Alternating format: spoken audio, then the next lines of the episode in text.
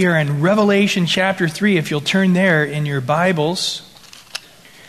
And uh, I know Carlos did a great job last week on Thyatira, but we're going to take a look here tonight at uh, the church of Sardis in chapter 3, and uh, almost all the way through the churches, and uh, what the Spirit of the Lord is saying to the churches.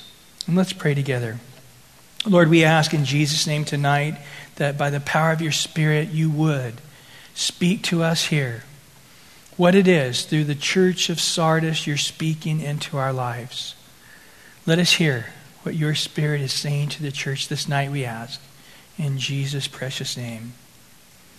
Amen. Amen. Well, to the church of Sardis. Now, thus far, let's remember the church of Ephesus was the church that left their first love. The church of Smyrna, the persecuted church. And then the third church, the church of Pergamos, the compromising church. And then the church of Thyatira, the immoral church. And tonight we're going to look at the church of Sardis, the church that's not ready for the Lord's return. And again, I just love the heart of Mary as we looked at before. And I think that's how we need to come here. In Luke chapter 1, verse 38, and Mary said to the angel, Behold, the maidservant of the Lord, let it be to me according to your word.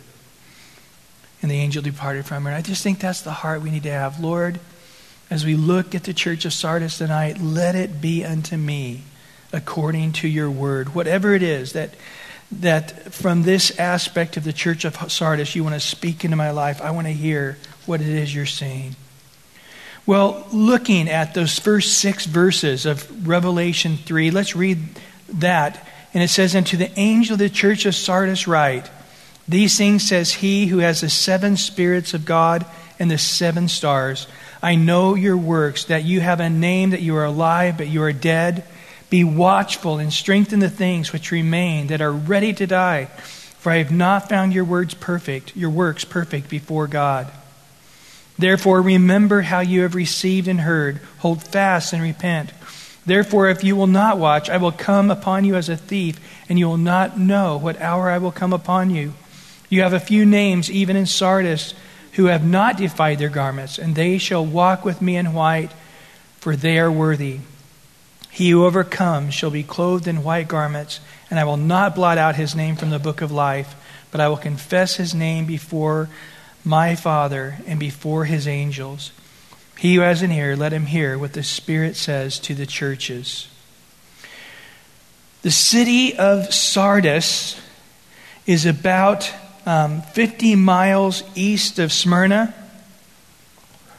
and about 30 miles north of Thyatira. And um, again, it was just a beautiful, masterful city. Probably its claim to fame was the temple to Artemis. The Greeks called Artemis, the Romans called Diana. And this particular temple, to give you an idea how big it was, was twice the size of the Pantheon. And remember, Diana or Artemis is the daughter of Zeus, the twin of Apollo. And uh, she was the goddess of hunting, the moon, and mainly fertility. And uh, again, this was the unbelievably wicked religion that was dominating the society at this time. And remember, Paul um, had some people that used to make the statues of Diana and put them out of business by leading the, leading the multitudes to Christ, and they chased Paul down to the end of his life, causing great harm upon him.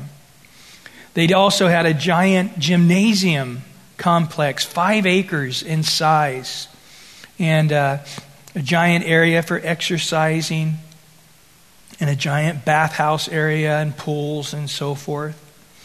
And also, they had this this is the synagogue, this is actually the the, the gymnasium here. And also, they had a large synagogue of, of Jews also there.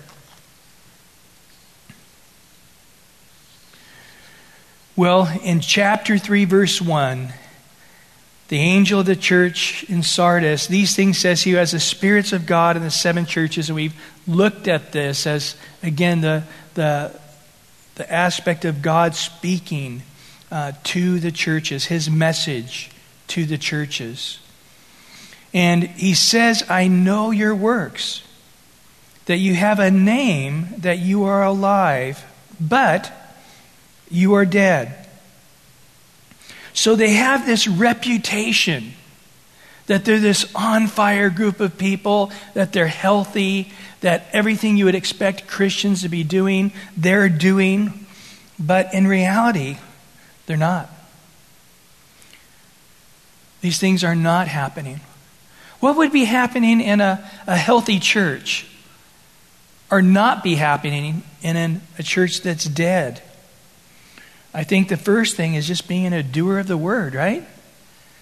I mean, people can have a reputation that it looks like they're a doer of the word, but they're really just a hearer of the word. Remember in Matthew chapter 7, Jesus teaches on this, and in verse 24 to 27, he says this Therefore, whoever hears these sayings of mine and does them, I will liken him to a wise man who built his house on the rock. The rain descended, the floods came, and the winds blew and beat on the house, and it did not fall, for it was founded on the rock. But everyone who hears these sayings of mine, so they're all equally attending church, if you would, maybe sitting side by side but he does not do them, will be likened to the foolish man who built his house on the sand. And the rain descended, and the floods came, and the winds blew and beat on the house, and it fell, and great was its fall. Explanation point. So again, Jesus says there's those who hear the word, and, and the fact is, is upon everyone it's going to rain and flood, and the storms are going to beat. And then it's going to be evident. You have two houses side by side, they equally look the same.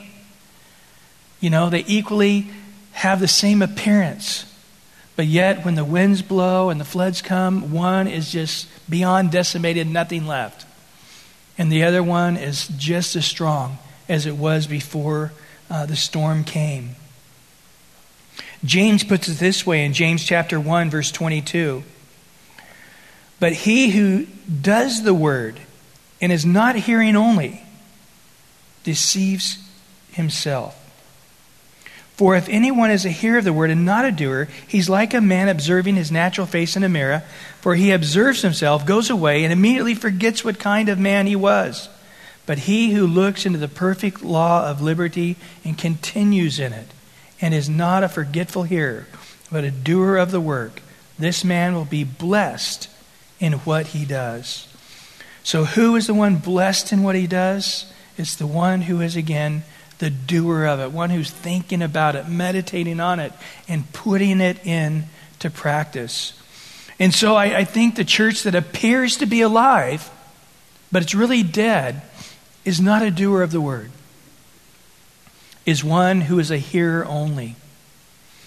I think a church that is dead but could look alive again is, is a, not a praying church.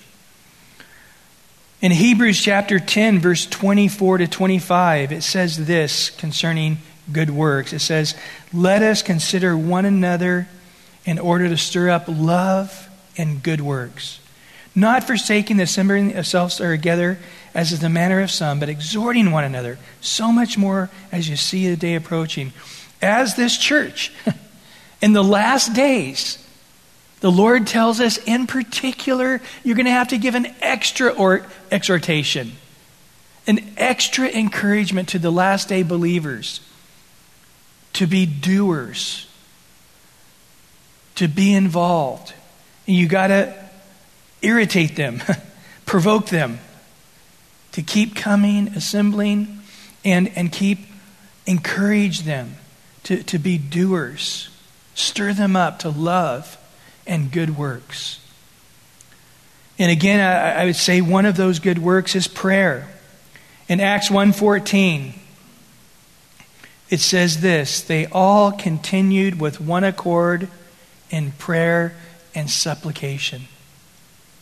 And from that came the church. The church was birthed in a prayer meeting, not an evangelism time, not a worship time. The church came into existing in existence into a very long time, several days of prayer.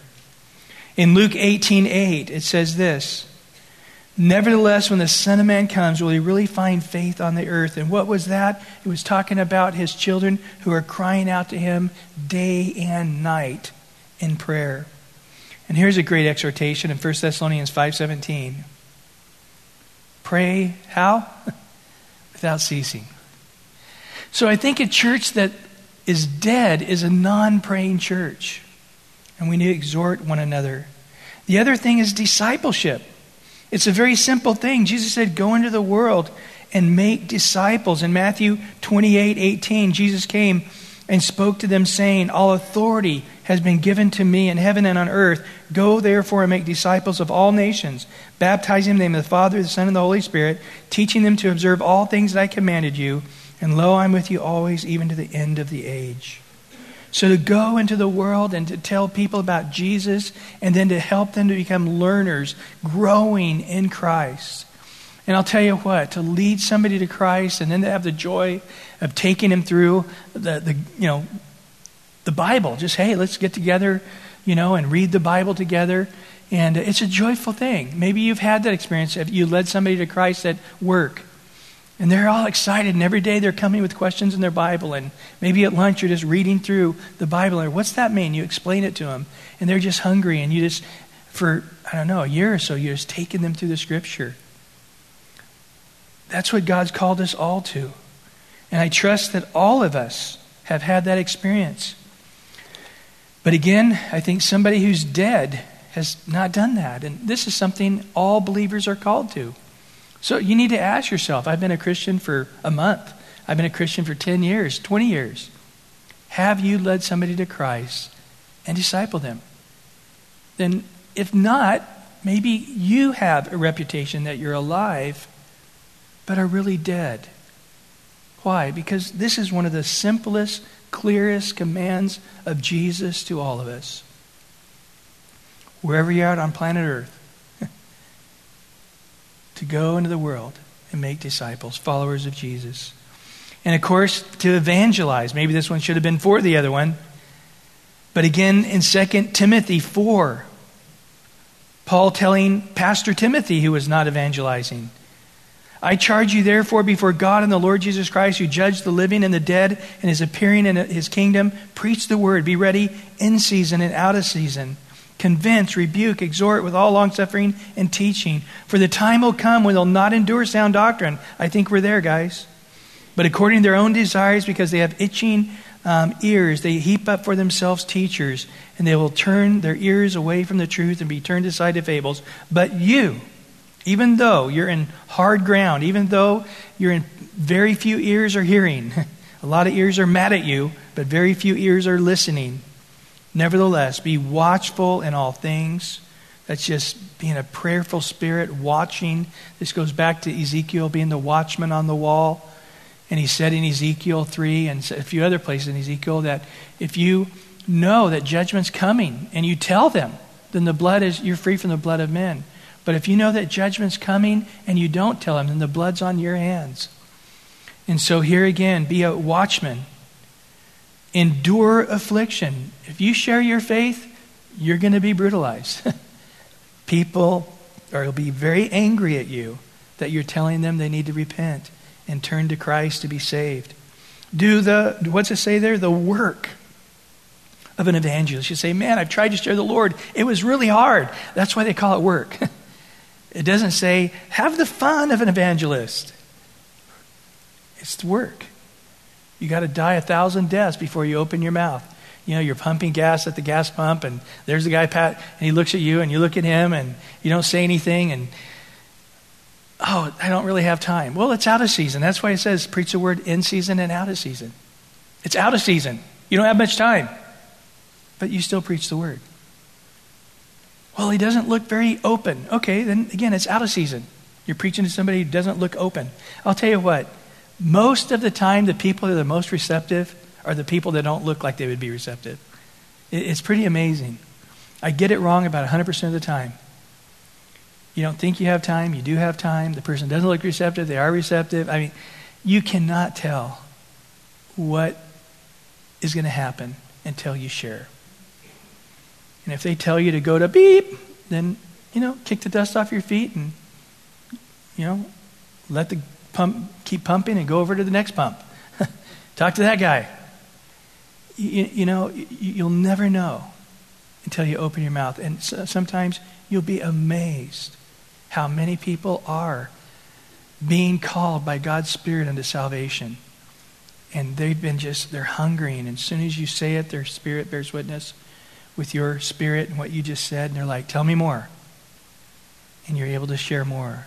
And then it says, fulfill your ministry. All our ministry, every one of us has the ministry of evangelism. Guys, I can't tell you enough there is no greater joy on this planet. And I've had four children, and that was a pretty great joy, when, at least when they were born. After that, that's another story. But, um, you know, to birth that little child in the world and the joy of having that precious little life, it, it, it's awesome, okay? But I'll tell you what, seeing people born again, then having a hand in discipling them, and then seeing them a year later or 20 years later, as I can look here tonight, people that I've led to Christ 20 years ago that are here tonight. One I'm seeing here at a, our kids' baseball game. Nathan's 25. But my son, when he was five years old at a baseball game, shared the Lord with a lady next to us, and she's here tonight. Definitely nowhere near a Christian life at all. Quite, not quite the opposite, but yet very open and just, oh, a beautiful salvation. A hard time crawling out of the world and, and getting on flat ground where she could grow and her kids could grow. But there's no greater joy. And so, again, I think a, a dead Christian has an appearance of being an evangelist, of being a disciple, of being a person praying without ceasing, but in reality, they're not doing it. And then one more thing is just simple obedience. in 1 John 2, verse 3 through 6, it says this Now this we know, that we know him, if we keep his commandments.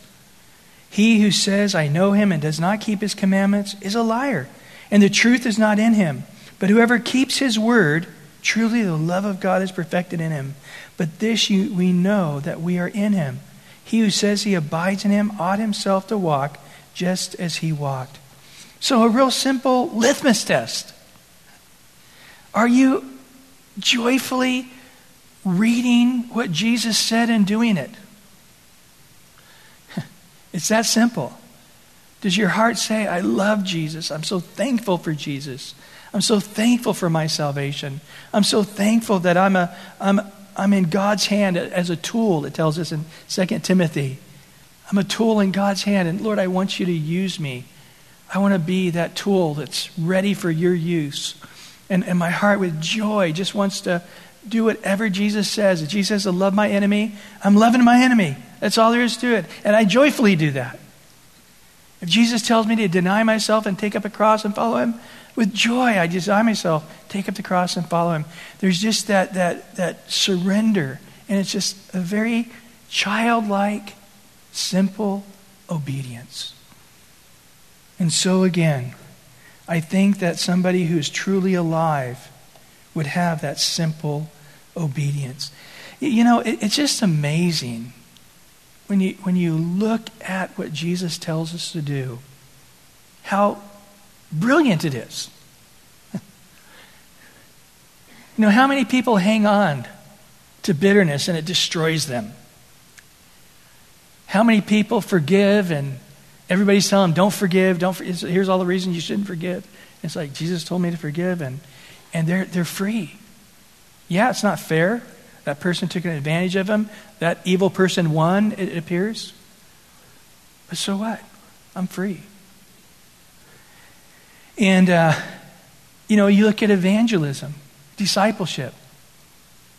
You know, if we could put the most anointed person up here on the roof and get a million people to show up every day, and a hundred thousand people came to Christ every day, different people, 365 days a year. Do you know how long it would be until everybody on the planet came to Christ? 100,000 people coming to Christ every day, 365 days a year. It would take 165 years. But yet, if you went out and led one person to Christ this year, and you discipled them for an entire year, and the next year the two of you went out and you shared the Lord, and two people came to Christ, and you spent the whole year discipling those two, and then next year the four of you went out, you know how long it would take before the entire world comes to Christ and has been discipled for a year? 35 years. Isn't that amazing? That God's, God's plan works even mathematically. There's not some big giant splash you need to make. Just a simple obedience to what God told you to do and not leading a thousand people to Christ this year, just one person and disciple them. And who knows, maybe you'll lead two people to Christ and disciple two people this year. And it'll get done in 25 years. I mean, it, it's amazing that, you know, generation, we say is 40 years, that we lead the entire world to the Lord in one generation and the discipled for a year, just out of simple obedience. And so, again, you know, you look at these things and you say, Am I a person of prayer? Am I a person of evangelism? Am I a person of discipleship? Am I a person obeying God's word? Am I a person of simple obedience? And if you can't answer yes heartily to that, maybe like the church in Sardis, you have a reputation you're alive. But God knows your works. He's seen the truth. And he's seeing that things are dead. Now, why is he saying that? Because he likes to be negative and bash on people? No. He's seeing it so we'd wake up, get some cold water in our face, and wake up. And to say, man, I, I need to snap out of this, and I, I want to be a fruitful Christian. I want to be on fire for the Lord. I, I want to be that person that's ready for his return. Well, going on in verse 2, he says this Be watchful, strengthen the things which remain that are ready to die, for I have not found your words perfect before God. Guys, be watchful. Especially in the last days. For example, in Matthew 24, verse 40, a verse we looked at last Sunday morning as we took a time to just be encouraged. In Matthew 24, verse 40, it says, Two men will be in the field, one will be taken, the other left. Two women will be grinding at the mill, one will be taken, the other left. Watch, therefore, for you do not know the hour the Lord is coming.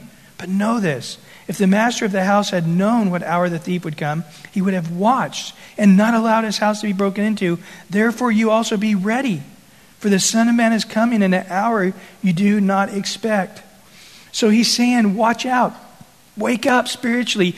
Be ready so when the rapture of the church comes, you're, you're a, a vessel clean and purified and ready.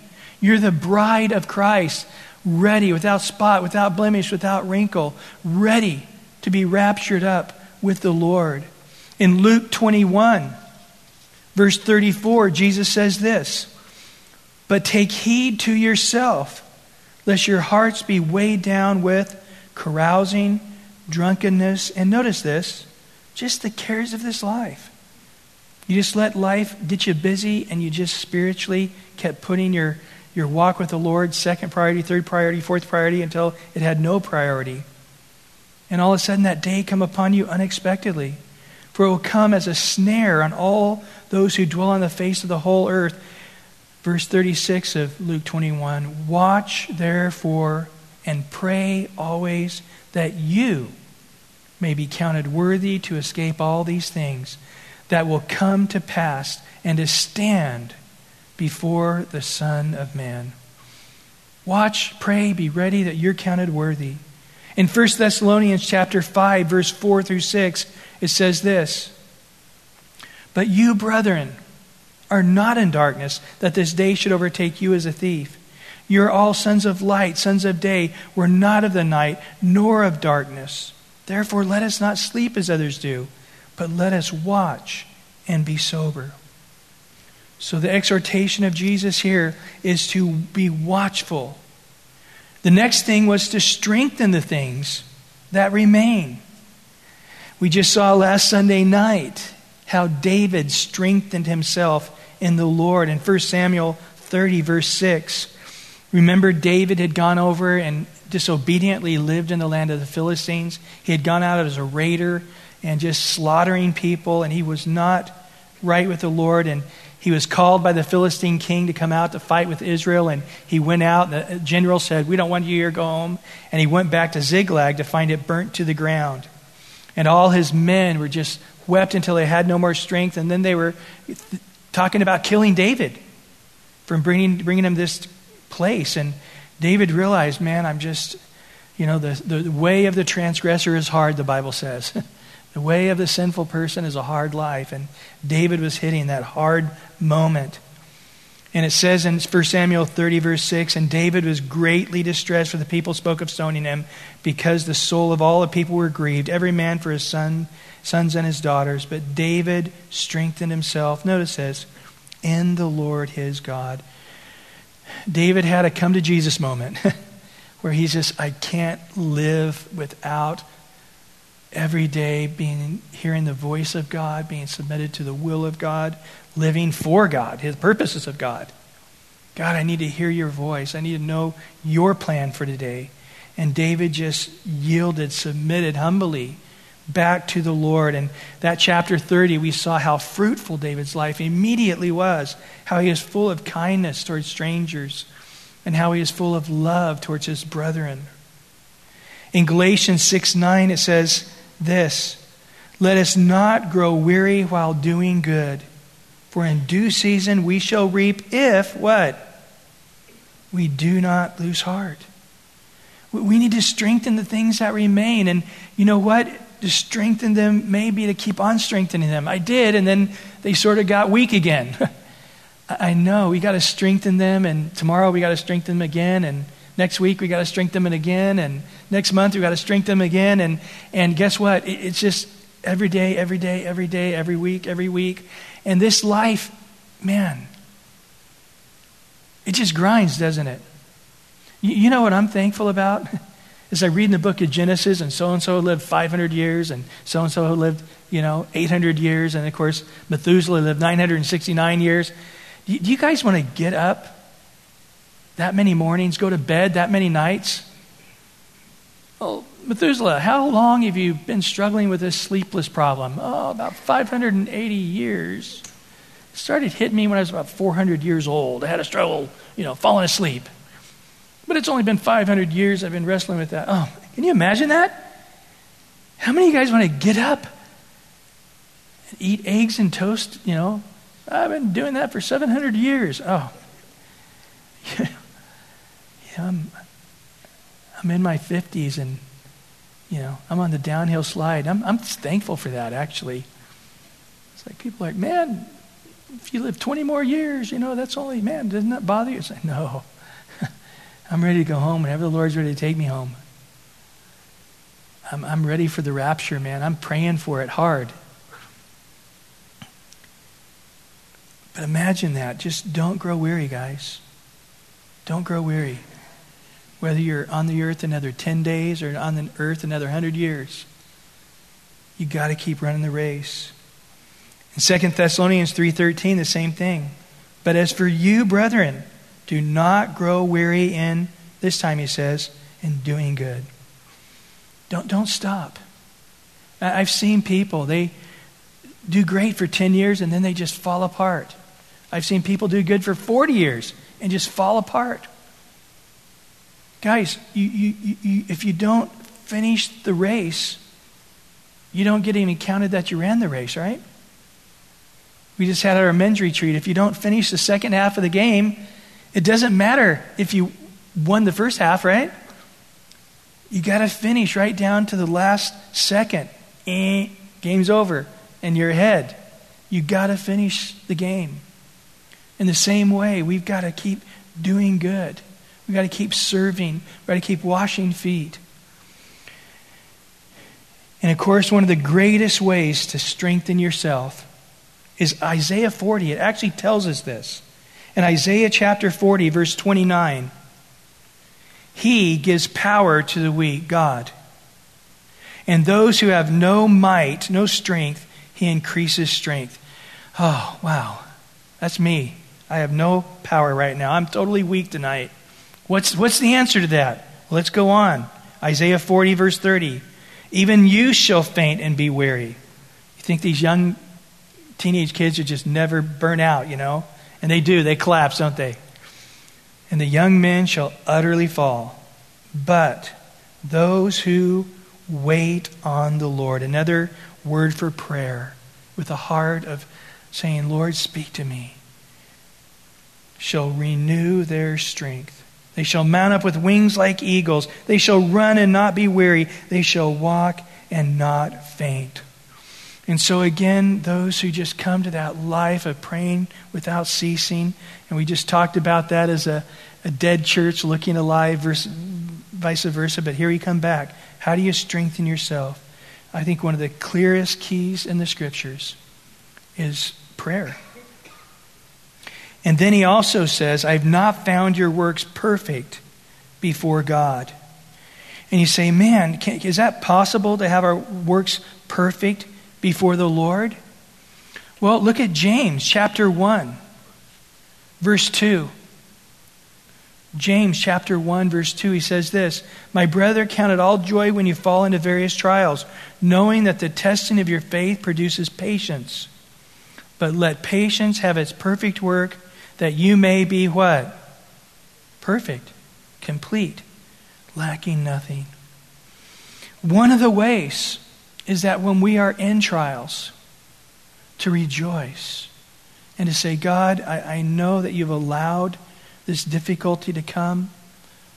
I, I, whatever reason I'm in tribulation right now, whatever reason I'm having these financial problems or these health problems or these marriage problems, these problems at work or the problems with kids or all the various kind of trials we have, I, I know that you've allowed it to happen and to the degree that it's happening. And I just, I just submit to you. I rejoice in you uh, for whatever reason you're allowing this. I, I trust that you got a plan for it. In 2 Peter chapter 1, sort of a long passage here all the way down to verse 11, verse 2 all the way to verse 11, but in 2 Peter chapter 1 verse 2 it says this. 2 Peter chapter 1 Let's go back one verse. There you go. It says, Grace and peace be multiplied to you in the knowledge of God and Jesus our Lord, as his divine power has given us all things that pertain to life and godliness through the knowledge of him who called us by glory and virtue, by which you have given to us exceeding great and precious promises, that through these we may be partakers of the divine nature. Through these promises, of God, we can be partakers of the divine nature, having escaped the corruption that's in the world through lust. Now, listen to verse 5. But also for this very reason, giving all diligence, add to your faith virtue, to virtue knowledge, to knowledge self control, to self control perseverance, to perseverance godliness, to godliness brotherly kindness, to brotherly kindness love. And if these things be yours, you're an owner of these things. You're, you're, you are added to your faith a diligence. And, and then, or knowledge, and knowledge, self control, yeah, to giving diligence to your faith. And then to, to, to virtue, knowledge, and knowledge, self control. And you're growing in these things. And these are not hit and miss, They're, you're a possessor of them. It says there, you will neither be barren nor unfruitful in the knowledge of our Lord Jesus Christ. In verse 9, for he who lacks these things is short sighted even to blindness, and has forgotten that he was cleansed from his old sins. Therefore, brethren, be even more diligent to make your call and election sure. For if you do these things, you'll never stumble. For so an entrance will be supplied to you abundantly into the everlasting kingdom of our Lord and Savior, Jesus Christ. And so that again sounds like a picture of a Christian that God wouldn't say, Your works are not perfect before me. One whose works are perfect is one who says, Thank you, Lord, for these precious promises, and I'm grabbing a hold of you as you're grabbing a hold of me. As you are adding into my life, I'm pressing into you, Lord. And thank you for the faith, that gift of faith, and I'm growing in my faith. With all diligence, I, I have this virtue. You're a holy God, and I want to be holy as you're holy. And, and then you add knowledge of Jesus. And, and then as you're growing in the knowledge, self control and perseverance, and, and you're growing until this agape love, and this is yours. This is something you, every day that's in your life. You're not growing weary in well doing. You're just, these things are yours and you're abounding and you're always fruitful in the things that God has in your life. And then Peter says, those who's not, that's God saying to them, your way is not perfect before me. Why? Because you're not diligently growing in the faith.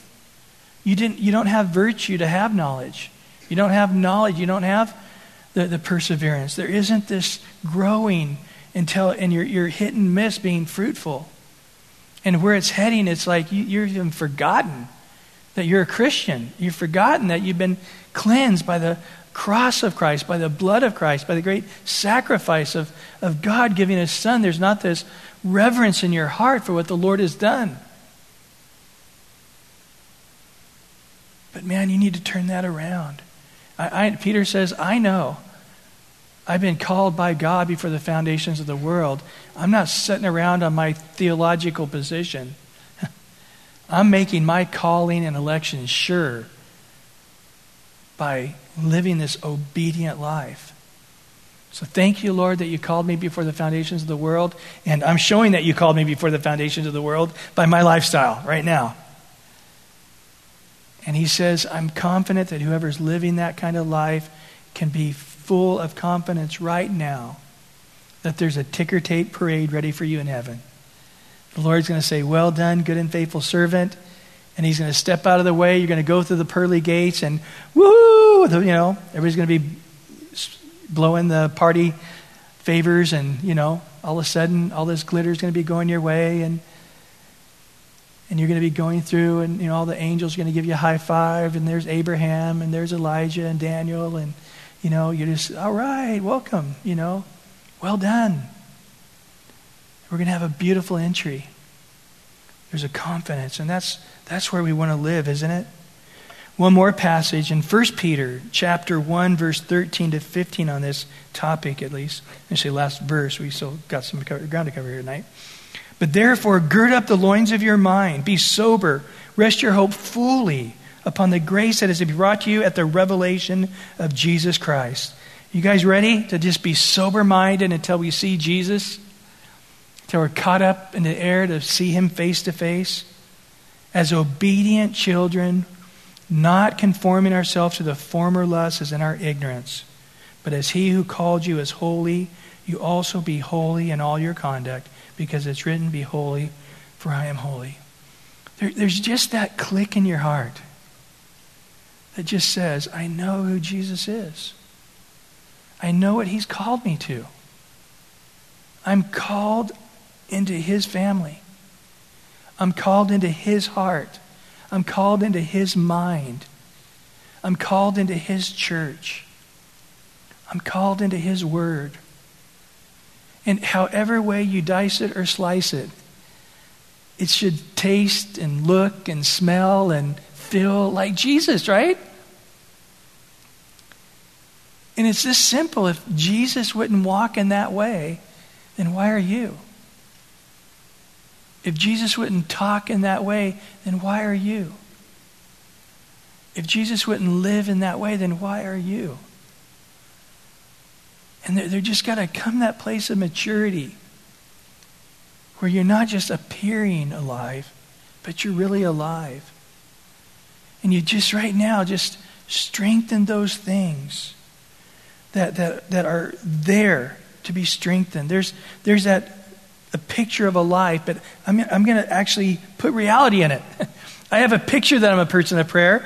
I'm going to strengthen, I'm going to be actually a person of prayer.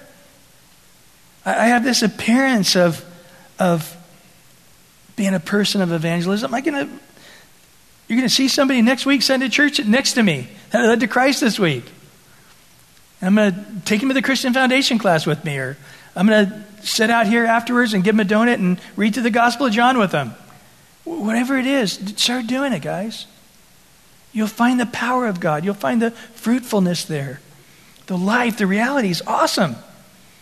Appear that way, it's not awesome. That's drudgery. to try to appear that you have life when you really don't, that's, that's bondage. Well, in Revelation chapter 3, verse 3, remember therefore how you have what?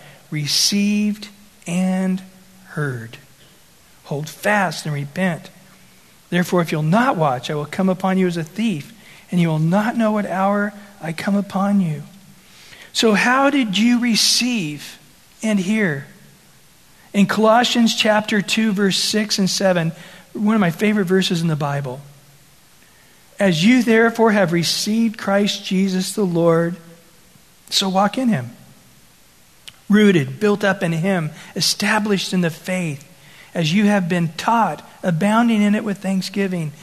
Guys, it doesn't get more complicated than how you came to Christ. How did you come to Christ?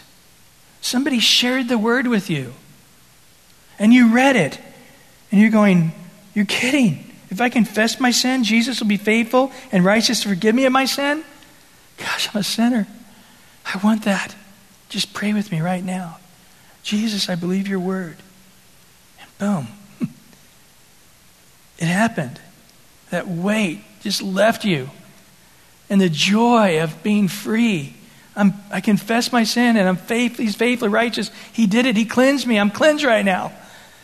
And I have a desire now to seek God and to grow in God. And here's a Bible. Read it and do what it says. And that was it. And you read the Bible all week and you showed up to church with them and you listened to the songs and oh, this is wonderful. They're all about Jesus and I love him so much. And, and oh man, they just teaching verse by verse of the Bible and man, what they're saying and what it says. And I'm going to just do that and, and that's it. Now here you are 10 years later as a Christian and it's all complicated to you. It's all foggy. It's, you know, it's all these other things. And you know what? It's your lukewarmness it's your carnality. It's, it's having the appearance of being alive but being dead that's making it hard for you, that's making it cloudy and complicated for you. You, you know what? If we're all on fire for the Lord, it just, everything flows. You know, in the Jesus movement at Costa Mesa, there's sanctuary seats, I think a little under 3,000. But there were so many people coming to church. At first, you had to get there half an hour early, then an hour early. You had to get there a couple hours early if you wanted a seat anywhere in the sanctuary. Well, what happened when everybody came a couple hours early? Well, one, they're on time. Number two, they're fellowshipping. Everybody brings their guitars and they're sitting around worship, and other people are learning how to lead worship and learn how to play the guitar, and everybody else is sharing, hey, let me show what the Lord shared with me this week, and oh, let me show you what the Lord, what, you know, a fellowship happens. So what happens? You've got fellowship, You've got people on time. And let me tell you, after two hours of sitting around waiting for church to start, when church started, guess what? people were more than enthusiastic worship is like, oh man, uh, when I'm just want to worship with all my heart because I'm tired of waiting. I've been waiting two hours. Two is just, I've just, it's like been building, building, you know. Remember that commercial with the ketchup anticipation? And you're waiting waiting waiting, and finally the ketchup comes out. You're like, ah, the ketchup tastes a whole lot better when you had to wait for a few minutes for it to come out. So there's just that anticipation and worship happens. So all of these things, you know, all the carnal aspects of man fellowship, pray for each other, share what God shared with you in the words with each other, Be on time. Let's be just fully engaged into worship. All of, all of the things that make church good, make gathering together good, all the things that build us up when we come together good, they all get solved when people are just on fire for the Lord. Healthy Christians. You don't have to say, please, guys, come on time, and please, guys, let's all lift our hands. Come on, come on. I know you're, you know, let's all lift our hands. Let's all clap. You know, let's not, please, I know everybody wants to sit in the last row. Please come up front. You know, all of those things are solved when people are just healthy, on fire for the Lord. And, and here again, you're looking at each of these churches and, and they're just dragging. Man, I, I look at these churches going, man, I, I do not want to be a pastor of Sardis. I don't want to be the pastor of Church of Ephesus. Ephesus. I definitely didn't want to be the church of Thyatira. Man, these are, these are tough places, but in reality, we are. I, I am, to some degree. I think there's aspects of all these churches. Last week, the church of Thyatira, the, the, the, doctrine of Jezebel, all those people aren't here tonight. They got convicted and said, that knife was too sharp, you know? Whatever it is, people get cut and they, they got their choice. Either repent, keep coming, or uh, it's too, that knife is too sharp. I need to go somewhere where there's a butter knife from the pulpit, not a, not a sharp knife. Carlos preached last week on Thyatira. I don't know. Did he preach the word last week? Yeah, I know he did. He's, he's fantastic. But again, here we, we come back to this issue each time. How did you receive it? I guarantee you, you received it simply. You received it in faith. You received it obediently as you received the word the day you came to Christ, do it right now. It's no, it's never more complicated than that, guys. You just daily come to Jesus and Lord, speak to my life, speak to my heart, read the word and meditate on it, and God will speak to you and obey it. That's it, guys. That's it. Well, why are we here tonight? Well, the Bible says, don't forsake together together the brethren. The Bible says there's a blessing hearing the word of, from Revelation and, and studying it. There's a lot of reasons we're here tonight, but hopefully just to love Jesus and, and to bless Jesus. And then what does he say? Hold fast and repent. Man, Satan is doing everything he can to loosen your grip. Boy, you go through the book of Hebrews, he says, don't let go of the good confession. Don't let go of the confession. Hold on to the confession you've made. Jesus is Lord. And guys, we have heard this so many times, haven't we? Repent. If you don't, it's just pride. I'm not going to repent, but I'll tell God, you know, yeah, I could do better. Yeah, you know, I'll start trying a little harder. You know, guys, just repent. God, I have been a sinner. God, I've been living for myself.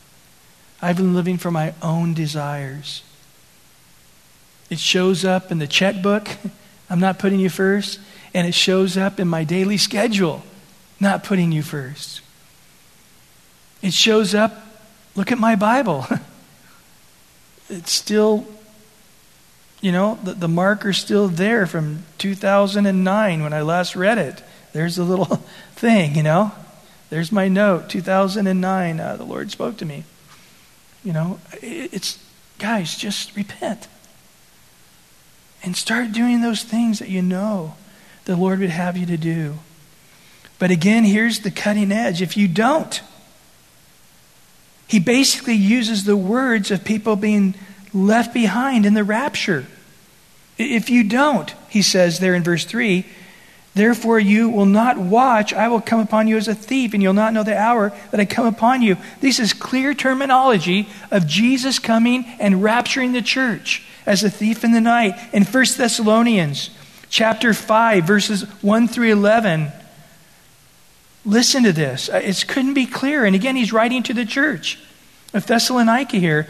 But concerning the times and seasons, brethren, you have no need that I should write to you, for you yourselves know perfectly that the day of the Lord so comes as what? A thief in the night. For when they say peace and safety, then sudden destruction comes upon them as labor pains upon a pregnant woman, and they will not escape. But you, brethren, are not in darkness, that that day should overtake you as a thief. So he's telling the Christians in Thessalonica, you know what? It should never happen. You guys, right now that I'm writing to, you should never be those left behind. But it's a possibility in verse 5, 5 there of 1 Thessalonians chapter 5 verse 5 you are all sons of the light sons of the day. We're not of the night nor of darkness. Therefore let us not sleep as others do but let us watch and be sober. For those who sleep sleep at night and those who get drunk are drunk at night. But let us who are of the day be sober putting on the breastplate of faith and love and the helmet of the hope of salvation. For God has not appointed us to wrath. And that's what the 7 year tribulation period is a time of God's judgment on the earth. We're not to be here, but to obtain salvation through our Lord Jesus Christ, who died for us, that whether we wake or asleep, dead or alive, we should live together with him. Therefore, comfort each other, edify one another, just as you're also doing. You know, it's one of the most comforting things for me, just knowing, oh, the Lord could come back today, and I'm ready. I, I can remember as a teenager not being ready. I remember one of my friends had sort of the classic thing. He was in the garage and he was actually working on some wood tools and and his mom came out and said, "Hey, I'm going to the grocery store." And she had the radio on, listening to some music, and um, she actually had some, I think, some cookies in the oven and or a roast in the oven or whatever. And and uh, and he comes in the house, and nobody was there. His dad, it was on a Saturday, his dad went somewhere, his mom was, and he's like, Mom, Dad, you know, and, you know, the radio's playing and the oven's on. He's like, Oh, you know, where are you? know, and he just, he knew he wasn't right with the Lord, and he just dropped to his knees. Oh, God, please, please take me too, you know. And his mom comes walking in the door. What's going on, Phil? It's like, ah, uh, you know, well, I need to tell you, Mom, I'm just not ready if the Lord were to come back. And it was a, a moment where he just said, I can't, I can't live with this weight uh, of not knowing if I'm ready. I know I'm not ready. And just repented of some things. And so, you know, we don't want to live there, do we? We just want to live at that place where of the day. We're not of the night. We've got fully our salvation on. We're ready. Another important verse is Romans chapter 13, verse 11 through 14. And do this, knowing the time, that now is the high time to awake out of sleep. For now our salvation is nearer than when we first believed. It's nearer every single day, isn't it? The night is far spent, the day is at hand. Therefore, let us cast off the works of darkness. Let us put on the armor of light. Let us walk properly as in the day, not in rivalry, drunkenness, not in lewdness, lust, not in strife and envy but put on the Lord Jesus Christ and make no provisions for the flesh to fulfill its lust. Let's, let's just shake off the things of the night. Let's shake off all the opportunities of sin.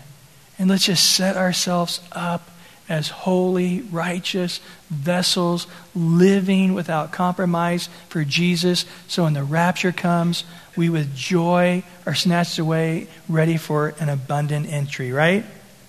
Well, in verse 4, you have a few names, even in Sardis, who have not defiled their garments, and they shall walk with me in white, for they are worthy. Interesting, in Thyatira, you just had a few names that weren't right with the Lord.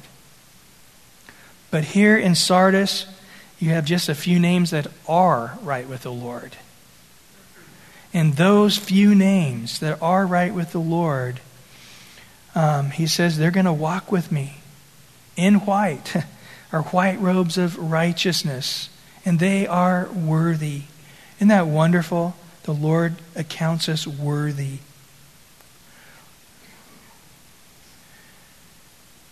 The mindset Paul tells us about in the last days is 1 Corinthians chapter 7, verse 29 to 32.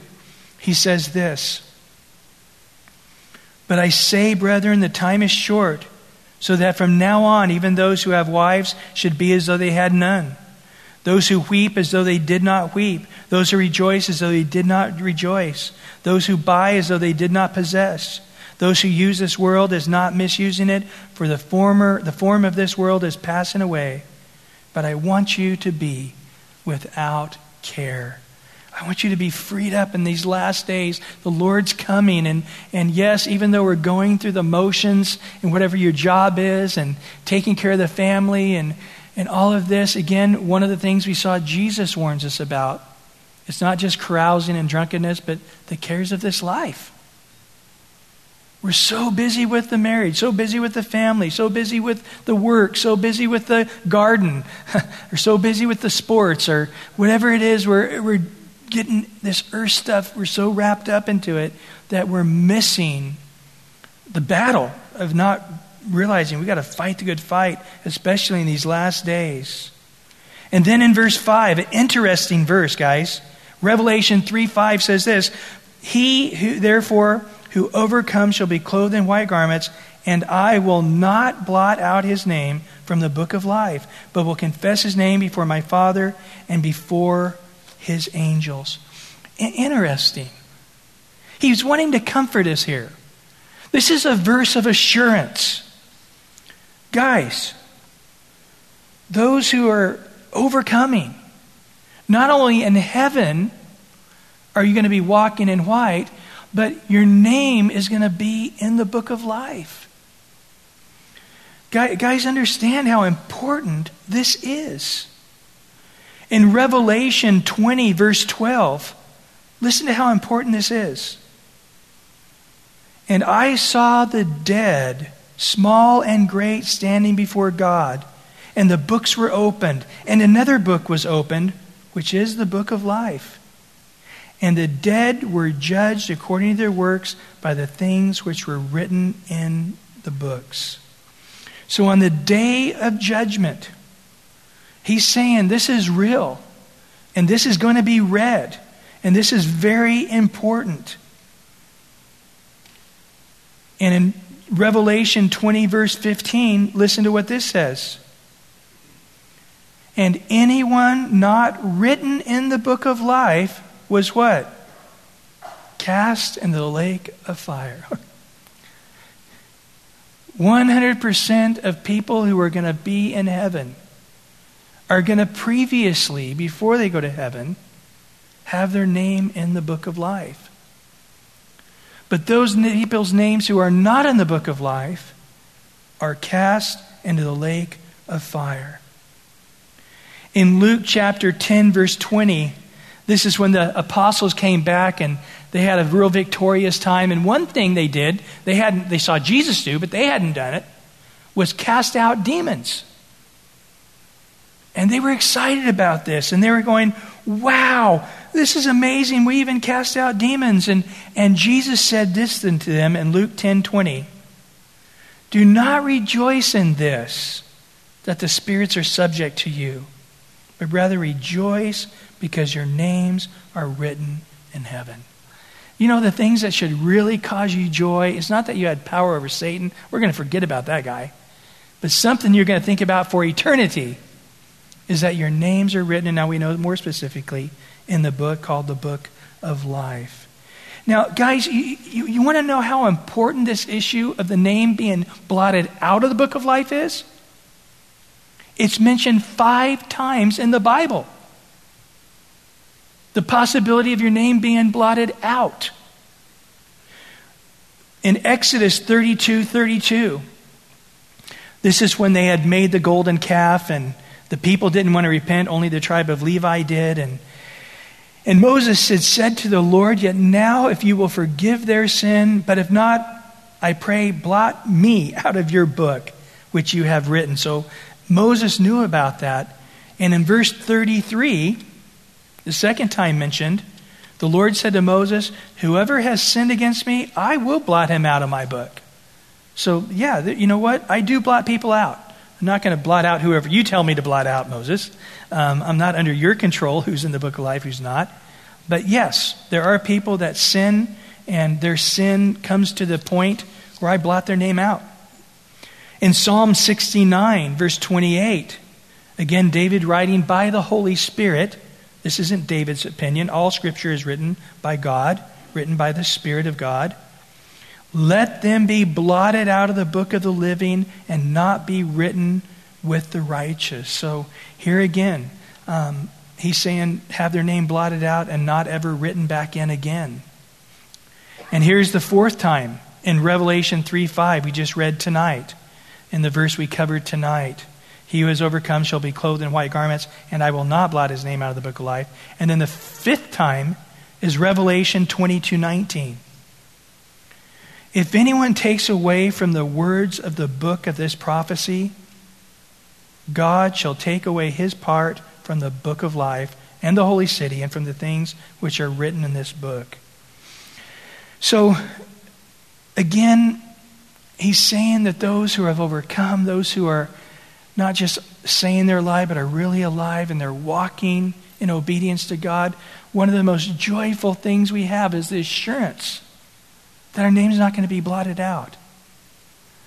But those who are not walking in obedience, not only do they have many other fears and many other difficulties from not walking obediently. God will not mo- be mocked. Whatever man sows, he'll also reap. They have that whole complicated hardship. The way of the transgressor is hard.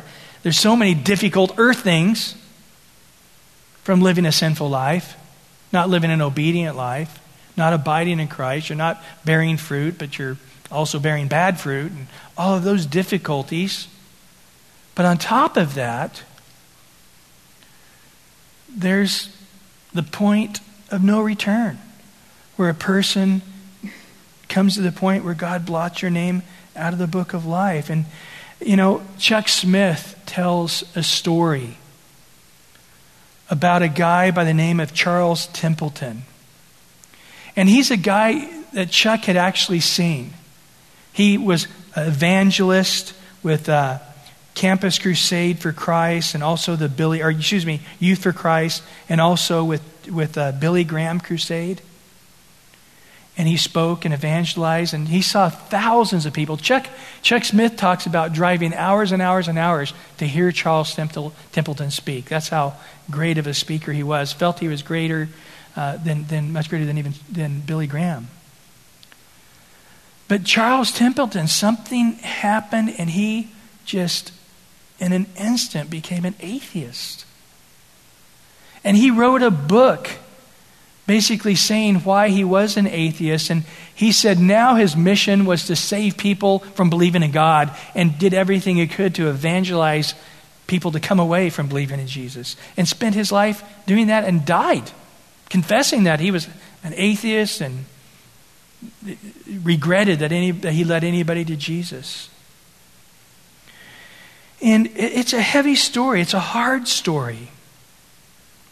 And, you know, the, the question comes up then, you know, are you saying, Brian, that we can lose our salvation? The answer to that is no. I do not believe we can lose our salvation. Well, why do you believe that? Well, because the Bible tells us that. In John chapter 6, verse 39, it says this This is the will of the Father who sent me that all he has given me, I should what? Lose how many? Nothing, but should raise it up on the last day. Listen to John 10, verse 27 to 30. My sheep hear my voice, and I know them. They follow me. I give them eternal life, and they shall never perish.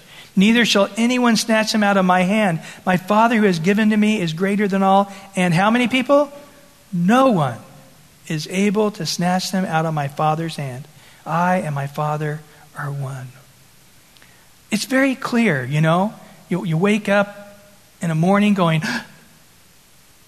I don't know exactly what I said or did yesterday, but I think I lost my salvation. I just sort of feel that I'm not saved. I go look in the mirror. Oh, the Holy Spirit's gone. What happened? Lord, please help me. Explain to me what happened. How did I lose myself? You know, it's never going to happen that way, guys. But if you ask me the question, do you think somebody can throw away their salvation? I, I say, yeah. We, we are full, free willed individuals. And I do think the Bible makes it clear that we can throw away our salvation. In um, Hebrews chapter 3, as we end here tonight, we're going to pick this up next week and, and look at this situation um, in, in detail, okay? But in Hebrews chapter 3, verse 12 to 14, it says this Beware, brethren, lest there be any of you an evil heart of what? Unbelief in departing from the living God. So he calls them brethren. Beware, brethren. Any of you, brethren, end up with an evil heart. And you, brethren, depart from the living God. Now, how does this happen? He says, Exhort one another daily while it's called day, lest any of you be hardened through the deceitfulness of sin. Listen to this hardened through the deceitfulness of sin. And in verse 14, for we have been we have become partakers of Christ if does your Bibles all have if there? If we hold the beginning of our confidence steadfast to the end. Encourage one another why it's called today. Because some of you might be on the verge today. It's been building, maybe over hours, maybe over days, maybe over weeks, maybe over years. But you're now at the, part, the point where you're hardened because of sin and you're deceived. You, you fully believe, like Charles Templeton, there is no God, or you fully believe it's like God doesn't care that I do that anymore. You know, we're all trying to be holy, and God doesn't care if you commit adultery. We're all trying to be holy and righteous. I know what the Bible says, but, you know, He doesn't care about homosexuality. God doesn't care about fornication. God doesn't care if I take drugs and you're deceived, and your heart's hard. Your, hardened, your heart is hardened, and you depart from the living God. As we go on in Hebrews 6 and Hebrews 10, it says that after a person has known God and tasted of the heavenly gifts and makes that departure, there is no way back to salvation. And then in Hebrews 12, he says Esau repented and sought for it with tears, but there was no repentance. There was no place for him to return. So, chapter 6 and chapter 10 and chapter 12 of Hebrews builds up and, and does describe, if you would, somebody whose name's been blotted out of the book of life, and there isn't a way back. And so, again, can we lose our salvation? No. We're going to talk more about that next week. But can somebody throw away their salvation, walk away from God? We every day we have a complete free will.